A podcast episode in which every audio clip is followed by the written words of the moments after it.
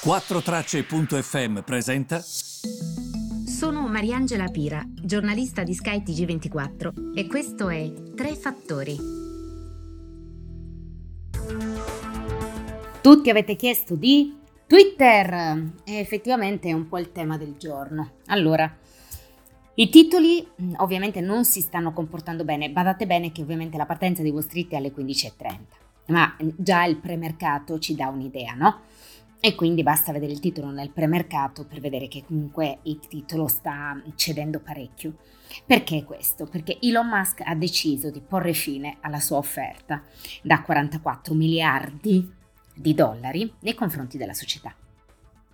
Allora, il titolo adesso cede, mentre io vi registro il podcast, stiamo intorno alle 12, cede circa il 7% nel premercato. Questo vuol dire che se cedi il 7% sulla base del tuo valore in borsa e stai cedendo circa 2 miliardi di dollari di capitalizzazione del tuo valore di mercato. E ehm, ovviamente eh, anche i titoli Tesla stanno, stanno cedendo e, ehm, e, quindi questa è un po' la situazione. Um, sul fronte dei numeri e dei dati. Il titolo sta cedendo. Allora, che cosa è successo? Che cosa sta succedendo? Venerdì eh, l'avvocato di Musk ha eh, dato una sorta di notifica al consiglio di amministrazione di Twitter dicendo guardate che Elon Musk vuole cancellare l'accordo. Eh, Musk sostanzialmente perché ha preso questa decisione. E ovviamente poi parliamo di quello che sappiamo, eh? non è detto che sia questo il motivo. Sostanzialmente ehm, ha, ehm, ha eh, come dire, eh, preso in considerazione questo numero di, di, bot e di account fake su Twitter e detto che la società non è, mm, non, non, sta dicendo la verità. Ehm, non sta dicendo la verità eh, su quanto gli utenti eh, che fanno parte del suo servizio siano attivi.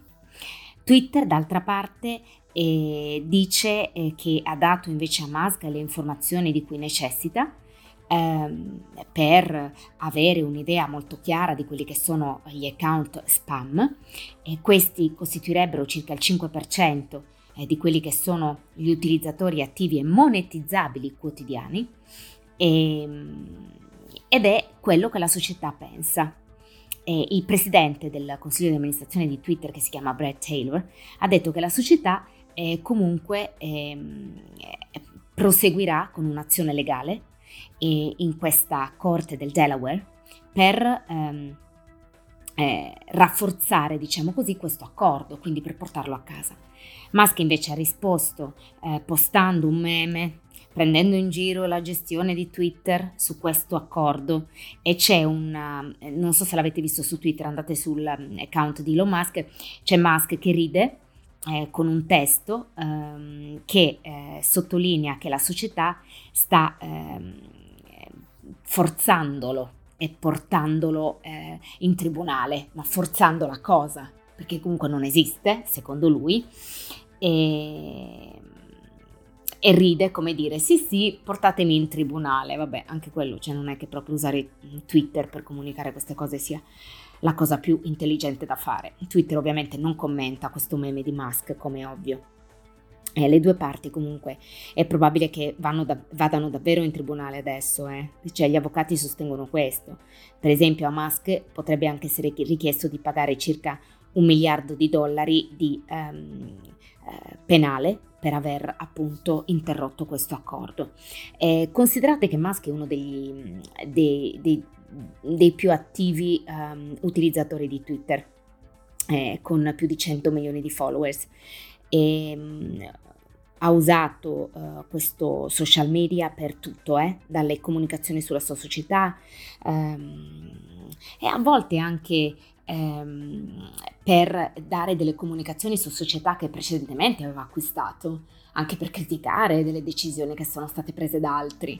Quindi ha utilizzato tantissimo Twitter relativamente a questo.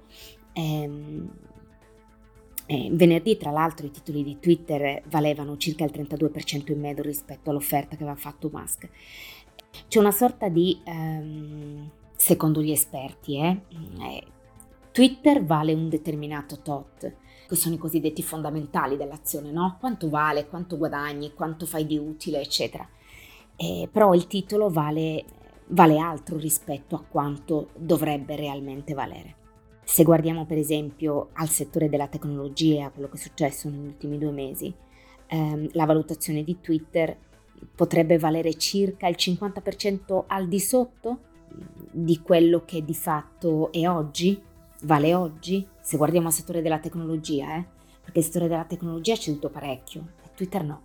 Ovviamente anche perché è stata spinta da questi rumors che ultimamente hanno portato sul titolo. È, è molto complicata la situazione, in ogni caso questo è, alla fine. Eh, c'è un problema evidentemente che riguarda Twitter. Adesso vedremo se la situazione, ripeto però, sentendo gli esperti, sentendo gli avvocati, eh, questa è una situazione che potrebbe finire anche in tribunale. E, e noi ci ritroviamo al prossimo podcast.